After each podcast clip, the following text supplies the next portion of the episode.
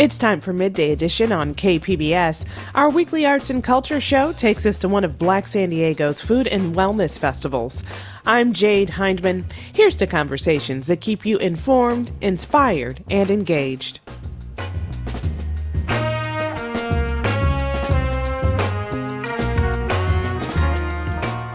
Daygo Eatz is this weekend as the Black Arts and Culture District continues flood recovery this is not just about Encanto, it's about San Diego and all the people in San Diego. So no matter where you come from, when you visit the Black and Arts and Culture District, then you can see how alive it is and look forward to this event for years to come. Plus, a new book explores dual identity and mythology.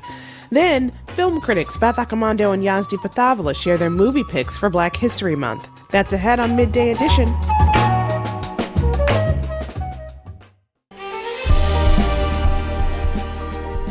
Hi, I'm Bill Hoehn. And I'm Ted Hoehn. Over the past 50 years, our family has brought many world class dealerships to Carlsbad, including Mercedes Benz, Porsche, Audi, Honda, Acura, Jaguar, and Land Rover.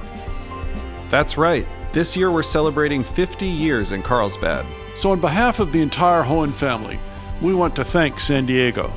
Throughout the years, We've taken tremendous pride in meeting and even exceeding our customers' automotive needs. We value the relationships with our clients and look forward to serving you for years to come. We invite you to visit one of the Hoehn Carlsbad dealerships or hoehnmotors.com.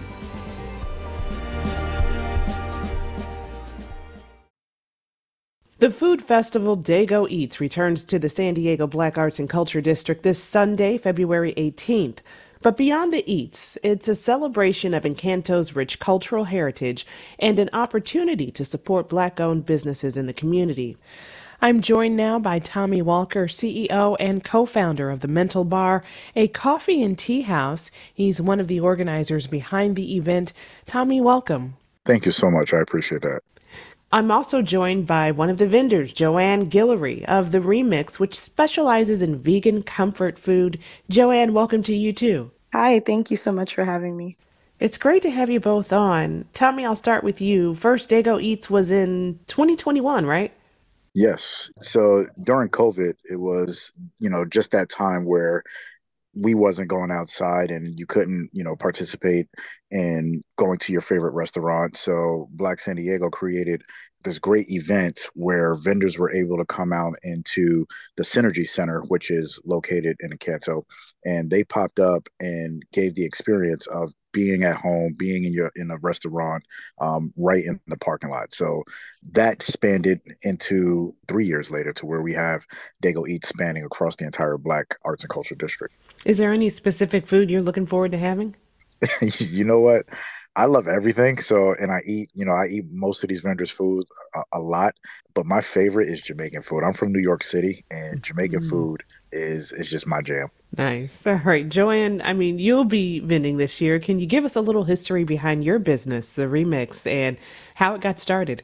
Yes, ma'am. I'm I'm grateful to um, be on here with the both of you. I just wanted to get that out there. I had the pleasure of starting my pop up in 2018. We began vending at various open mics and uh, different community events. Uh, we actually had the pleasure of joining Daygo Eatz when they first began. So we um, were working with them consistently up until COVID. So COVID kind of knocked us out a little bit, but we're we're just now getting back into the swing of things. Um, but we've we've created this uh, business to give a highlight to the foods that we love and adore within our culture, but also giving the alternative of it being vegan so we can still enjoy everything that we love about those meals. However, it's still healthy and and better for our bodies. Yeah. You know, I, I noticed that there is this undercurrent and this movement and push towards uh, healthier, more holistic living within the Black community. How does your business really cater to that movement? Yeah, so I think people are more aware nowadays of how our diet contributes to our health. And um, with that, you know, a lot of people have kind of shied away from the vegan movement because of all the stigma that's wrapped up around it. And so, my business, I, I really like to give people the choice of, you know, you can still enjoy the foods that you like regularly, but maybe just try to incorporate a plant-based meal every now and then. And our plant-based meals are meals that are recognizable. So it's food that you're used to eating. Um, if you're, you know, from, for example, my culture, I'm African American, of course. So we do love our soul food. I love ribs. I love chicken. I love greens. And so we have all those options as well, but they're vegan. Um, but we don't uh, use it being vegan as a means to forego taste. So, taste is very important to us, texture is very important. And so, this allows people to kind of open their mind and expand a little bit more on what vegan food is and just what you can create. It can be exactly what you're used to eating. It's just a matter of what is a good alternative to create that dish. Joanne, what does it mean to you to be part of this event that is really all about supporting local Black owned businesses? Yes, uh, it means the world to me. Um, I have dedicated over a decade of service to my community through just entrepreneurship and art. Um, I have a strong passion for Southeast San Diego. It's my home. I, I was born and raised here. And a lot of the people that I love are still here. A lot of people left, but the ones that are here, you know, I think it's important that we still stay connected to each other. And so this allows us to put more pride back into our community and put more pride back into ourselves and fellowship and uh, just seeing how important that is it's important that we unify and and share love with each other. Yeah and i would imagine especially at a time when uh, the community was hit so hard by last month's flooding. Tommy uh, how are people feeling the impact of that? Yeah it was tough uh, and it still is tough. Um, we literally watched the flood as it happened because it you know because of where we are it happened right in front of us. And there's people all around us that were affected by it.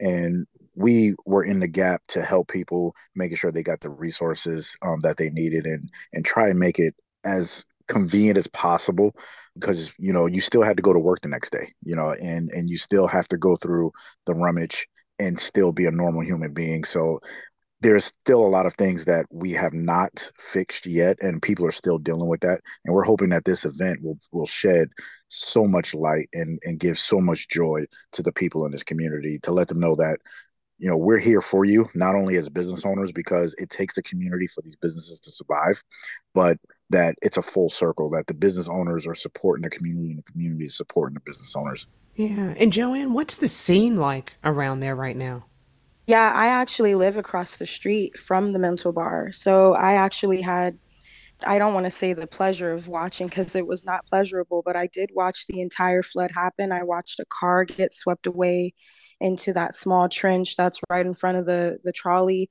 and it was quite traumatizing uh, if i may be honest um, because i've never seen anything like that in san diego um, nothing to that capacity and so it was very alarming and you know eye opening for everyone i'm sure but just witnessing the the after effect all the damage all the cars that are just not usable anymore in the area all the people whose lives have been disrupted and almost some destroyed who don't have the means to repair their homes who've lived there for decades. It's it's very hard to see. So hopefully this event would you know just bring us together in, in these time in these trying times even though a lot of people have gotten together to give out food and things like that, you know, we still need to come together and, and enjoy each other and have fun um, and not just be so, you know, bogged down by the weight of all the things that are happening to us. So hopefully this will be exactly what we need. Absolutely. And, and Tommy, tell me what you saw and, and how all of this is impacting uh, this weekend's Daygo Eatz. Yeah, so I, I was driving actually through the neighborhood as everything was happening, and uh, like Joanne said, I've been in this community for for ten years, and to see streets flooding that I've never seen flood before was alarming. Like like she said, so I had to you know go through detours and go up streets and down hills that I didn't have to go through and seeing everybody being affected by this. And then when we got to the cafe, our neighbors, like literally right upstairs from us, there was mudslides coming into the parking lot and the elevator was was full of water. So all the apartments above us couldn't use the elevator. They had to use the stairs to get down. They had to use uh, they had to move their cars um, out of the parking lot because the mud was getting everybody cars stuck. So just to witness all of that in real time was was something that you only see on the news, you know, especially in Southern California where we don't you know we don't we don't have weather like that. And i went from you know worrying about my customers that was in the store to also having to worry about my family and, and where everybody was. So it was definitely something that we all had to pivot and even organizing this event the pivot to try and make sure that we still stood fast and and wanted to make this event still become a reality. Yeah, we could have said, you know what, with everything that's going on, let's not do the event. Let's probably do it next year. But we really wanted to push, and, and we just hope the community feels that love and the intention that that all of us that are being not just the organizers but the people that are participating that that we have for the community and we really hope that the love is felt when they come out and see that no matter what this community still stands strong and we can only stand strong when everybody is together. Yeah i mean it really speaks to the resilience of the community but it also speaks to you know how how important it is to be part of the community in order to serve the community and that you all really create this space for wellness with your businesses. And it's so important when people are dealing with the chronic stress of things like this of, of a flooded neighborhood. Yes absolutely yeah. I mean, besides food, um, the event is also going to highlight Encanto's arts and entertainment scene. What can people expect to see there? Yeah, we're actually really excited about that. The the gentleman that's curating the art, his name is Brandon Flowers. Um, he goes by Fubar on on Instagram, and you know he's he's really deep into the art world so he had brought out some of his friends that's going to do some some work right in front of our cafe where we're going to line it up very similar to what you see in little italy when they do the art walk. Um, so we're going to have just artists just doing their thing freestyling along the, the few blocks that we got spread out. Mm. and for both of you i mean what do you ultimately hope will come out of Daygo Eatz? For me I, I really look forward to the new love for encanto like Joanne said, people lived here for years. And, you know, early 2000s, there used to be a great street fair called Encanto Street Fair. And Absolutely. It, it died out um, for whatever reason. And we just want to reignite that love for community. And we're hoping that no matter where you come from, because this is not just about Encanto, it's about San Diego and all the people in San Diego. So no matter where you come from, when you visit the Black and Arts and Culture District, then you can see how alive it is and look forward to this event for years to come. And Joanne, do you have anything to add to that? I mean, I, all of what he said, absolutely. Um, I, I feel like it's going to be a giant family reunion that I'm looking forward to because a lot of people that are listed are my friends, are my uh, peers, are people that have mentored me, that I've looked up to.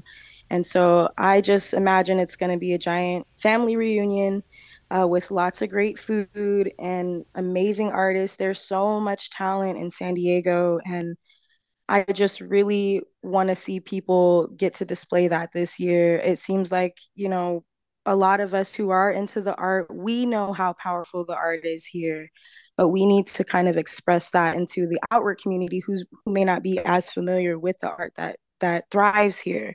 So hopefully, um, with Brandon Flowers, I, I know him, so I'm looking forward to seeing what artists he has uh, brought out to put on stage. It's going to be a really great show and just a really good time. That's usually how it is. So I'm, I'm looking forward to just getting back to that.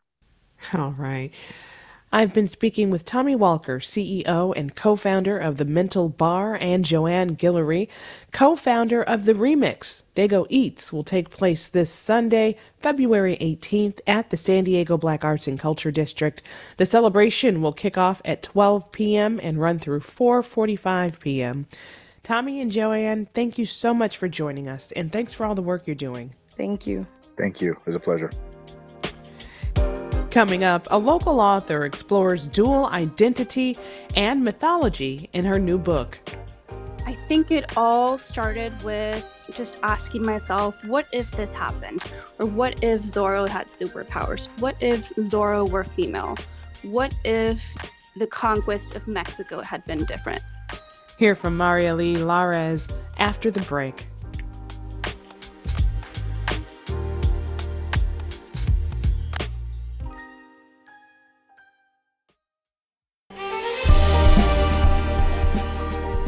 Hi, I'm Bill Hoehn. And I'm Ted Hoehn.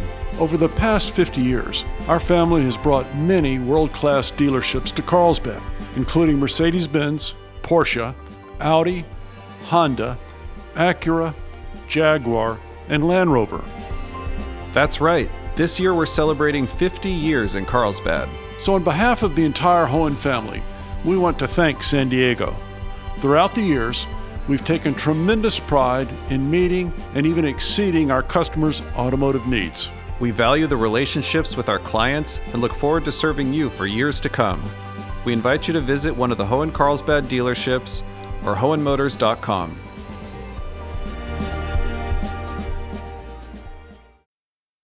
Welcome back. You're listening to KPBS Midday Edition. I'm Jade Hindman. Before Marvel and DC, there was one Mexican legend who became the blueprint for many of your favorite superheroes. Some say he's a legend. Zorro was a servant of the people. He did what was needed. Now he's needed again. Others, a ghost. Be careful, senorita. There are dangerous men about. Some say he fights for justice. There are some who would call him heroic.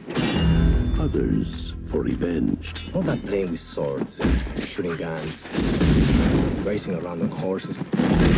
Such sweaty pursuits are hardly the work of a gentleman. No one has seen his face. You're hearing a trailer from the iconic 1998 film Mask of Zorro. Zorro is a major inspiration for San Diego author Mariely Lares, who reimagines the classic folktale in her novel Sun of Blood and Ruin. Set in 16th century New Spain, the book follows 18 year old Pantera, who, like Zorro, leads a double life as a wealthy, noble, and a sword wielding vigilante. This is Larez's debut historical fantasy book, and she's also got a sequel in the works. Mariely, welcome to Midday Edition. Thank you so much for having me, Jade. So glad to have you here. So, growing up, what was your relationship with the movie and the Zorro character? I remember being around nine or 10 when I watched that movie, the Mask of Zorro movie with Antonio Banderas and Catherine Zeta Jones. And I think it was my first experience not only liking a superhero or a hero of sorts, but also relating to a character. And it was funny because here I was relating to this male character, but I related to him simply because he spoke Spanish. And so I felt seen in a way. I think that that really struck a chord with me. And clearly, 30 years later, Zorro is still a favorite of mine. And I wrote this story, Sun of Blood and Ruin, well, I, I reimagined this story, but it was really born of my love for Zorro. Yeah, that's why it is so important to have representation and see representation, especially during those formative years. So, how did that movie eventually inspire you to write this particular story with a fantasy twist? I think it all started with just asking myself, what if this happened? Or what if Zorro had superpowers? What if Zorro were female? What if the conquest of Mexico had been different? What if, you know, all these sort of different questions that all kind of happened together at the same time? And like I said, this story was born of my love for Zorro, but I knew that the time period was going to be different. First of all, I knew the setting was going to be different. Um, and I knew that, of course, the character was going to be female and that I was going to give her some very cool superpowers just to see how much more she could get done that maybe Zorro couldn't. And that was really the starting point for the story. Yeah, so in this book, it is set in the 16th century in an alternate version of Mexico. Can you tell us more about the time period this story is set in? Correct. Yes, it's 16th century Spain occupied Mexico, which 500 years ago it was called New Spain. And I wanted to set the story in this particular time period because we know so little about it. And going back to Zorro, when we hear of him and his adventures, it was already, I believe it was like the 19th century, which is when Mexico gained independence from Spain. And so that to me was very late because we don't, we have centuries of unexplored history. And so I wanted it to be early on after the conquest so somewhere between 1549, 1550. And so that way we could get a, a look into some of the early conflict that took place and we could really see that struggle of or in that experience of living in a world that was so different now with the Spaniards' arrival and what it was like to feel that sort of in between us. You're not here, you're not there, you're struggling with that duality and with those two worlds.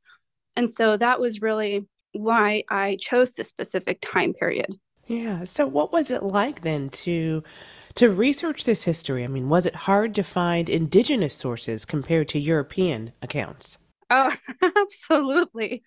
Absolutely. It was pretty intense stuff. It was a lot of research, a lot of work, not just in English and Spanish, but like you say, like you say, indigenous sources.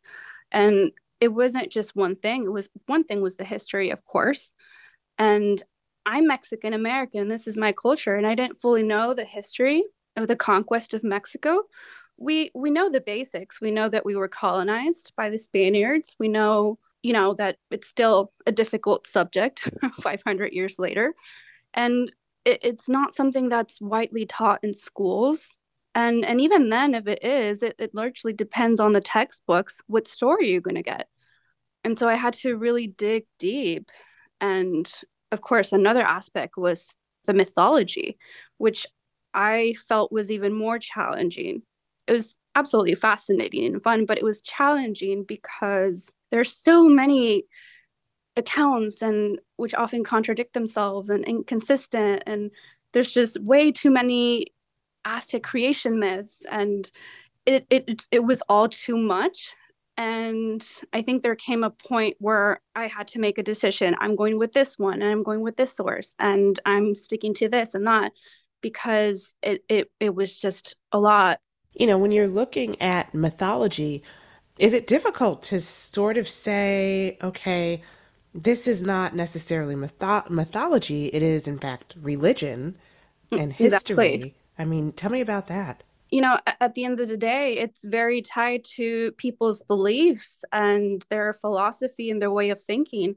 And even something as language, I don't personally speak Nahuatl, which is this indigenous language of Mexico, but I understand certain phrases and words. And when you do, you start kind of seeing the world differently, almost as if you understand this different culture.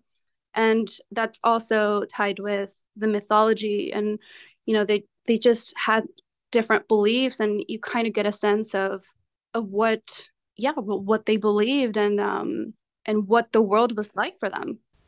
And I want to talk more about the mythology you draw from. Pantera is a warrior sorceress who uses magic in her fight for justice.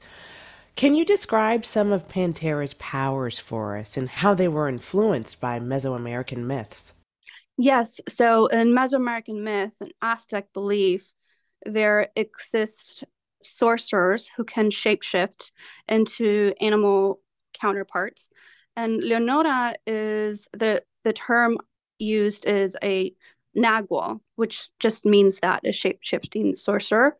And Leonora can shapeshift into a jaguar. She can take on this form.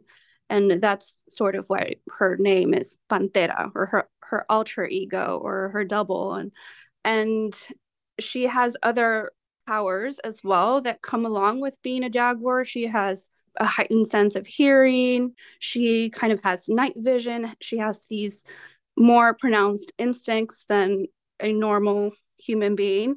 And she can also wield this type of energy called tonali. And tonali is basically everything. It's it's basically energy and it's everywhere. So she can manipulate it. And those are some of her superpowers. Right, and underneath the mask, Pantera's real name is Leonora, like you just mentioned. So, like Zorro, she's balancing between her status while also fighting for the oppressed. Why did you want to tackle those conflicting dual identities in this story? One was my love for Zorro, which is what Zorro kind of goes through as well, leading this this double life. But with Leonora, I wanted to explore a more nuanced character because Zorro was purely of Spanish descent. We never get this sort of commentary from him of, you know, if he felt that he was more Spanish or that if he felt connected to the indigenous people. We never we never see that with Zorro. And so with Leonora, I wanted to explore a more nuanced character, have her be mixed and have her feel that duality in those two very opposing cultures where she doesn't completely feel like she belongs to either. And that was, you know, being bicultural myself, being born and raised in a border town, I felt that was very much my experience as well, traveling from one world to another, speaking two languages, trying to assimilate two cultures. And I mean, that was sort of one of the easier aspects of creating her character because I just felt so seen in her and I just uh, channeled my own experience.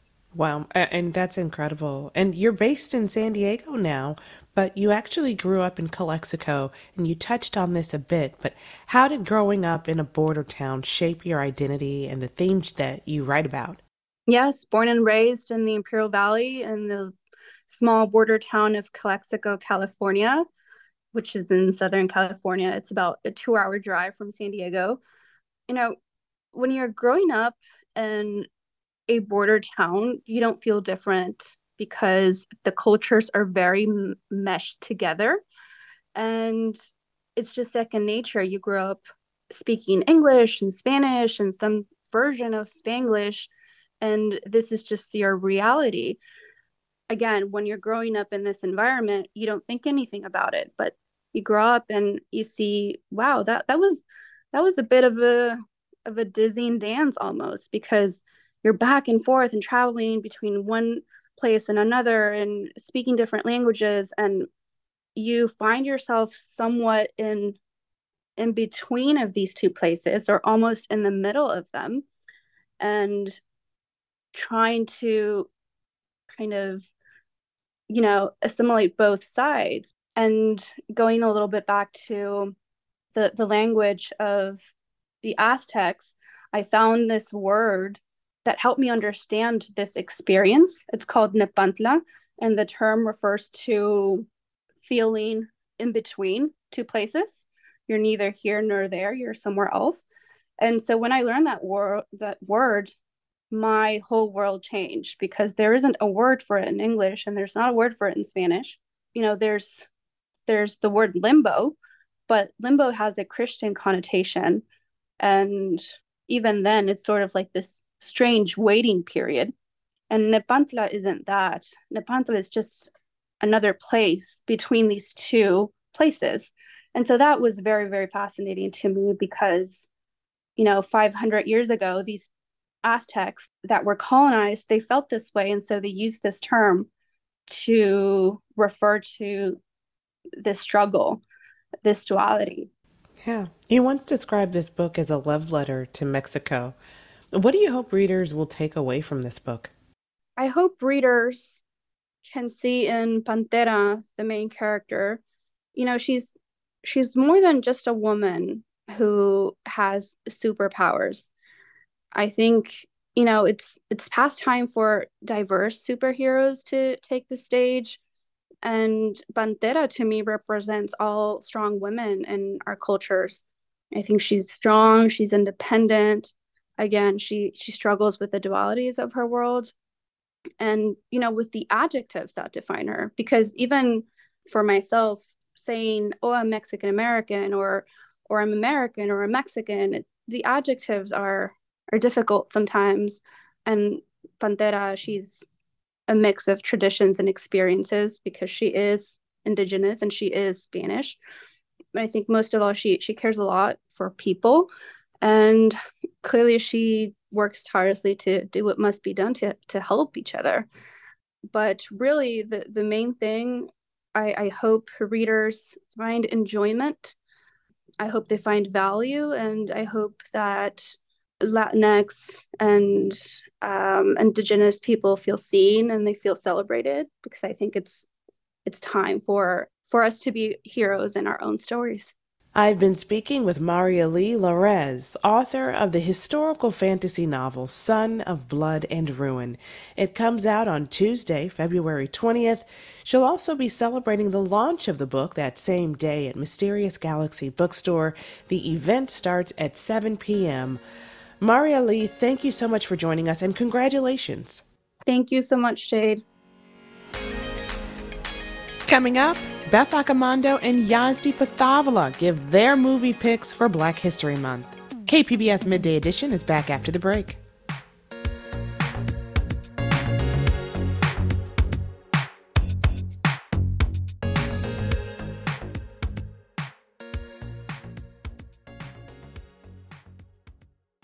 KPBS On Demand is supported by Under the Sun Foundation, presenting the Candlewood Arts Festival in Borrego Springs, featuring temporary public art projects that engage community and place. March 23rd. More at candlewoodartsfestival.org. Welcome back. You're listening to KPBS Midday Edition. I'm Jade Hindman. February is Black History Month, a time to celebrate Black people, history, and culture. So for today's Midday Movies, we're going to talk about a few films doing just that. Once again, we welcome our Midday Movie critics, KPBS Cinema Junkie Beth Accomando and Yazdi Pithavala of Movie Wallahs Podcast. Welcome to you both. Thank you. Thank you. So glad you guys are here. So let's start with a film receiving high praise right now, and that is Ava DuVernay's Origin. This was inspired by Isabel Wilkerson's book, Caste The Origins of Our Discontents. So, Beth, why did you pick this one? Well, you know, this is an interesting film on a couple of levels. Ava DuVernay is a well respected black director with an impressive track record and a basket full of awards and nominations for films like Selma and TV shows like When They See Us. But Origin seems to have slipped out under the radar from last year.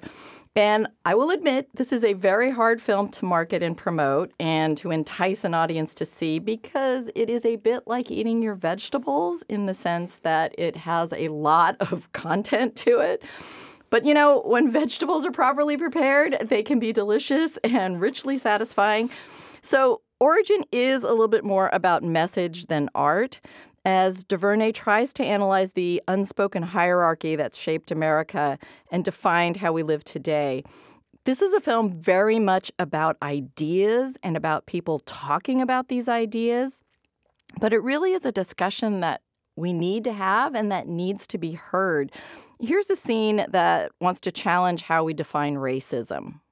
So wait, so you you're saying that, that he isn't a racist? No, I'm not saying that he's not a racist. I'm questioning why is everything racist? This feels like a setup. well, I've been there. okay. Home ownership. Okay. Covenants written into land deeds, barring black people from having wills. No, no generational wealth allowed. We could not pass on what we earned to our kids for almost 500 years. Every time we'd have to start from zero. So, if we are not allowed to pass on the fruits of our labor to our family, is that the same racism that took Trayvon's life? Systemic racism. Yes, same. Are you sure? Are you sure? What does it mean?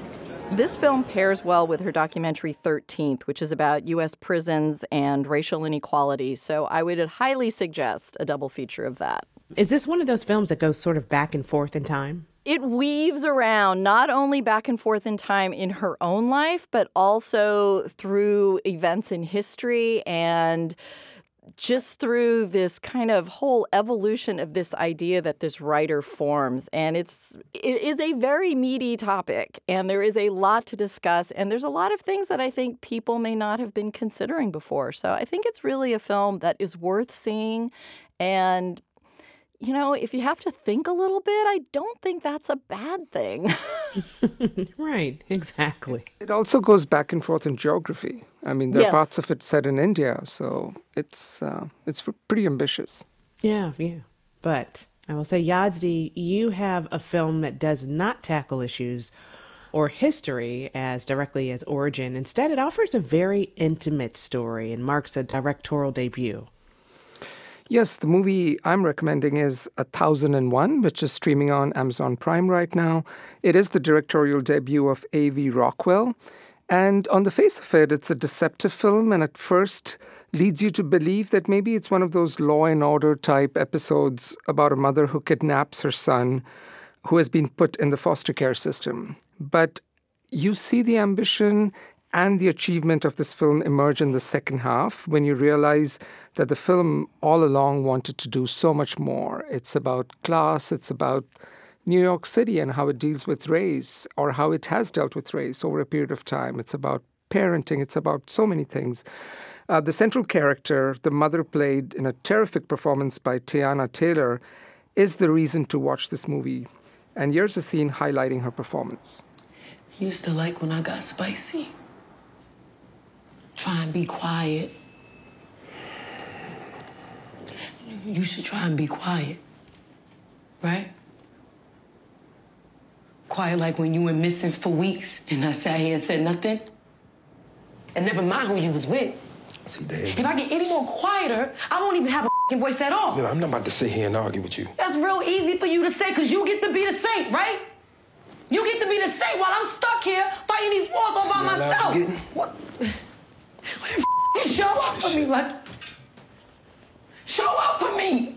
So she doesn't do all the right things or say all the right things, but the film, moment by moment, invites us to judge her all the same and ask if the system has any right to deem her a lesser mother than any other woman.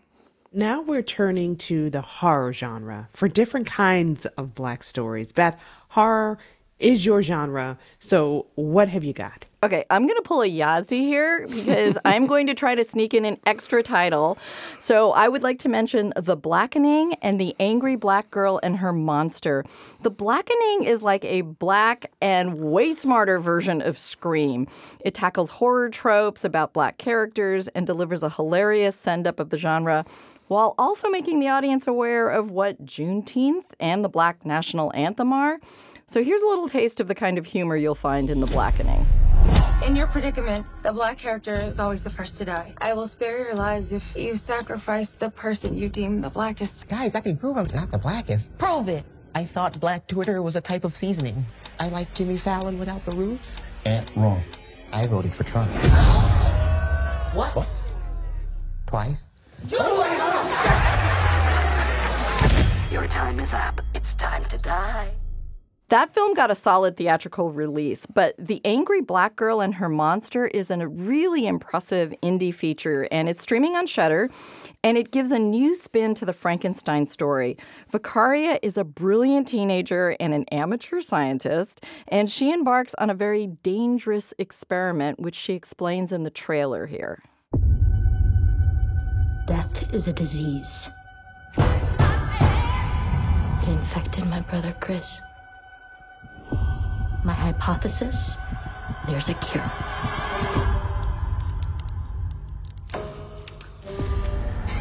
Death is the disease that broke my family. I'm sick of seeing it.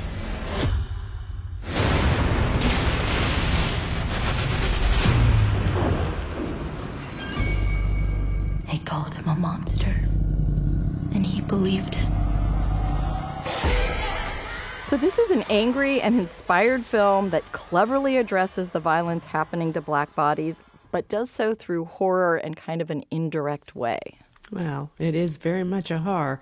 Yazdi, you have a very different kind of horror film and one from outside the U.S. Tell us about Talk to Me. So, Talk to Me is written and directed by Australian twin brothers who just this week won the Best Film Award in their native Australia for this debut feature uh, in the equivalent of the Australian Academy Awards. On the face of it, this is simply a body possession horror film. And here's a scene about a game started by a bunch of teenagers that leads to them conjuring a spirit.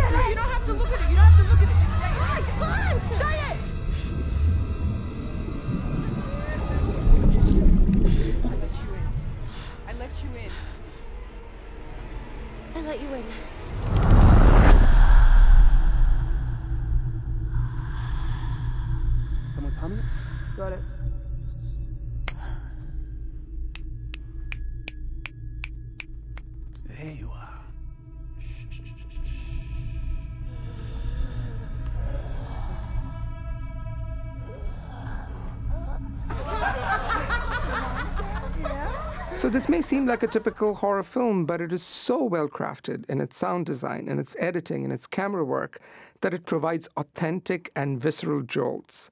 Just watch the opening single take shot that lasts several minutes, and that'll be worth the price of admission. While it's not entirely steeped in the black experience, the lead here is the black actress Sophie Wilde. And her character through the movie makes incredibly misjudged decisions, and you find yourself shaking your head and yelling at her. But then I thought to myself that this is only happening because I care so much for that character, which speaks to how well the movie excels in that trifecta of script, direction, and acting. Well, you know, and the other thing I want to mention about this too, and this along with 1001, you know, it's important for us to see black characters who not necessarily have to be perfect. role models or perfect. And I think that the ability to have a more diverse array of black characters on screen is a sign of progress because we want to be able to see complexity and vulnerability and flaws. And I think this and 1001, you know, the mother's not perfect in that film, but she's a rich, fully developed, well rounded character. And I think that's really important, you know, across the board for representing, you know, whatever you want women, men, trans characters, anything. It's like, it's more about just having enough representation on the screen that you can have that kind of diversity. Mm-hmm. Yeah, it's important for people to see themselves reflected, for sure. Absolutely, yeah. I will say, when you said the movie Talk to Me, I really thought you were going to go with the the one with Don Cheadle and Taraji P. Henson. that came out in 2007. We'd have to dig back a little further for that one, yes. but you would. It is still one of my favorite movies, though. It, oh, well, Don Cheadle is so good in that. He was. For those that don't know, that was that was a movie based on um, Ralph Petey Greene, who was an ex-con who became a popular talk show host and community activist uh, out of D.C., I believe. And I think that was directed by Kasi Lemmons, who is a fabulous black woman director and also quite a good actress, too. Uh, all right, to round out our picks, you both have some very artfully rendered indie films. Beth, let's start with your pick All Dirt Roads Taste of Salt. Yes, as with 1001, All Dirt Road's Taste of Salt marks the directing debut of a black woman director, and I think that's really important and great. In this case, it's poet Raven Jackson. And here's a little taste of the trailer. Not too quick. Tighten a little bit. Yeah. Slow, take time.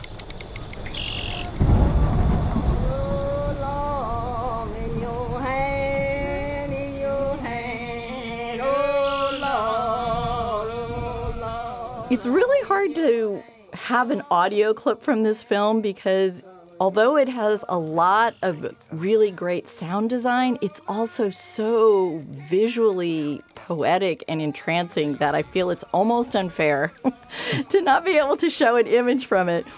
But Jackson immerses you in a soundscape that defines a sense of place for these characters that are connected to the land in the rural South.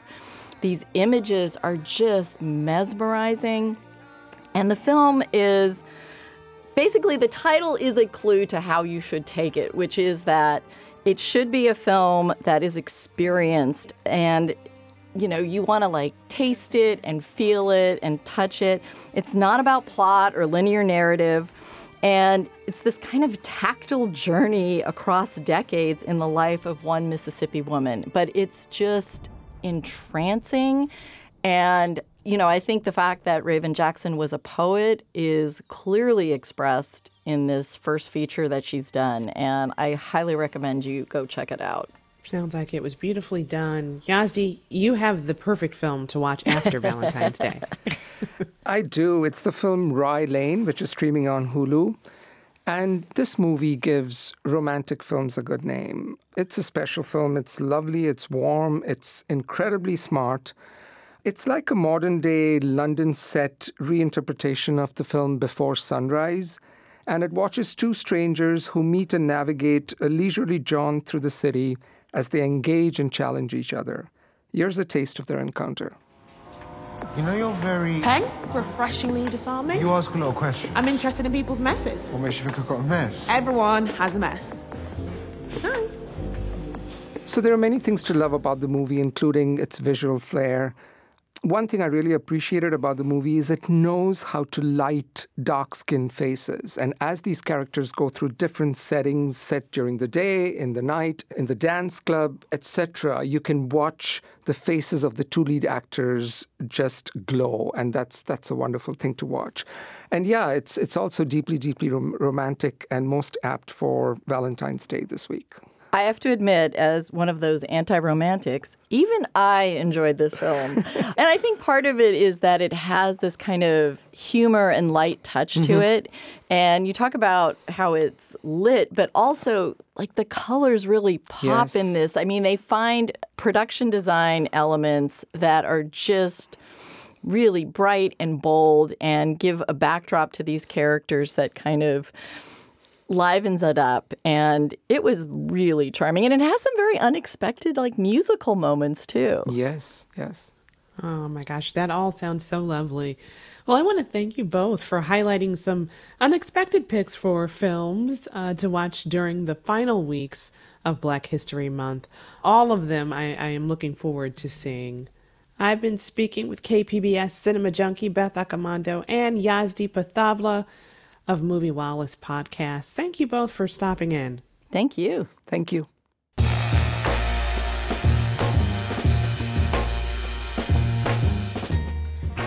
Thanks for joining us. Don't forget to watch Evening Edition tonight at 5 for in depth reporting on San Diego issues. And if you ever miss a show, you can find the Midday Edition podcast on all platforms. I'd like to thank the Midday Edition team. Our producers are Juliana Domingo, Andrew Bracken, and Brooke Ruth. Art segment contributors are Beth Accomando and Julia Dixon Evans. Technical producers are Brandon Truffa, Ben Redlawsk, and Rebecca Chacon. The music you're hearing is from San Diego's own Surefire Soul Ensemble. I'm Jade Hindman. Thanks for listening, and have a great rest of the week, everyone.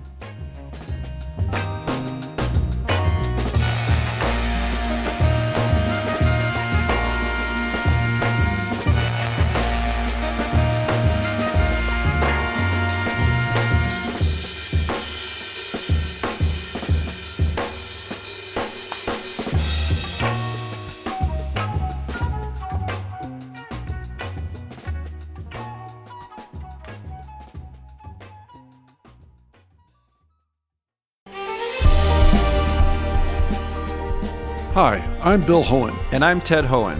Over the past 50 years, our family has brought many world class dealerships to Carlsbad, including Mercedes Benz, Porsche, Audi, Honda, Acura, Jaguar, and Land Rover. That's right. This year we're celebrating 50 years in Carlsbad. So, on behalf of the entire Hoehn family, we want to thank San Diego. Throughout the years, we've taken tremendous pride in meeting and even exceeding our customers' automotive needs. We value the relationships with our clients and look forward to serving you for years to come. We invite you to visit one of the Hoehn Carlsbad dealerships or hoehnmotors.com.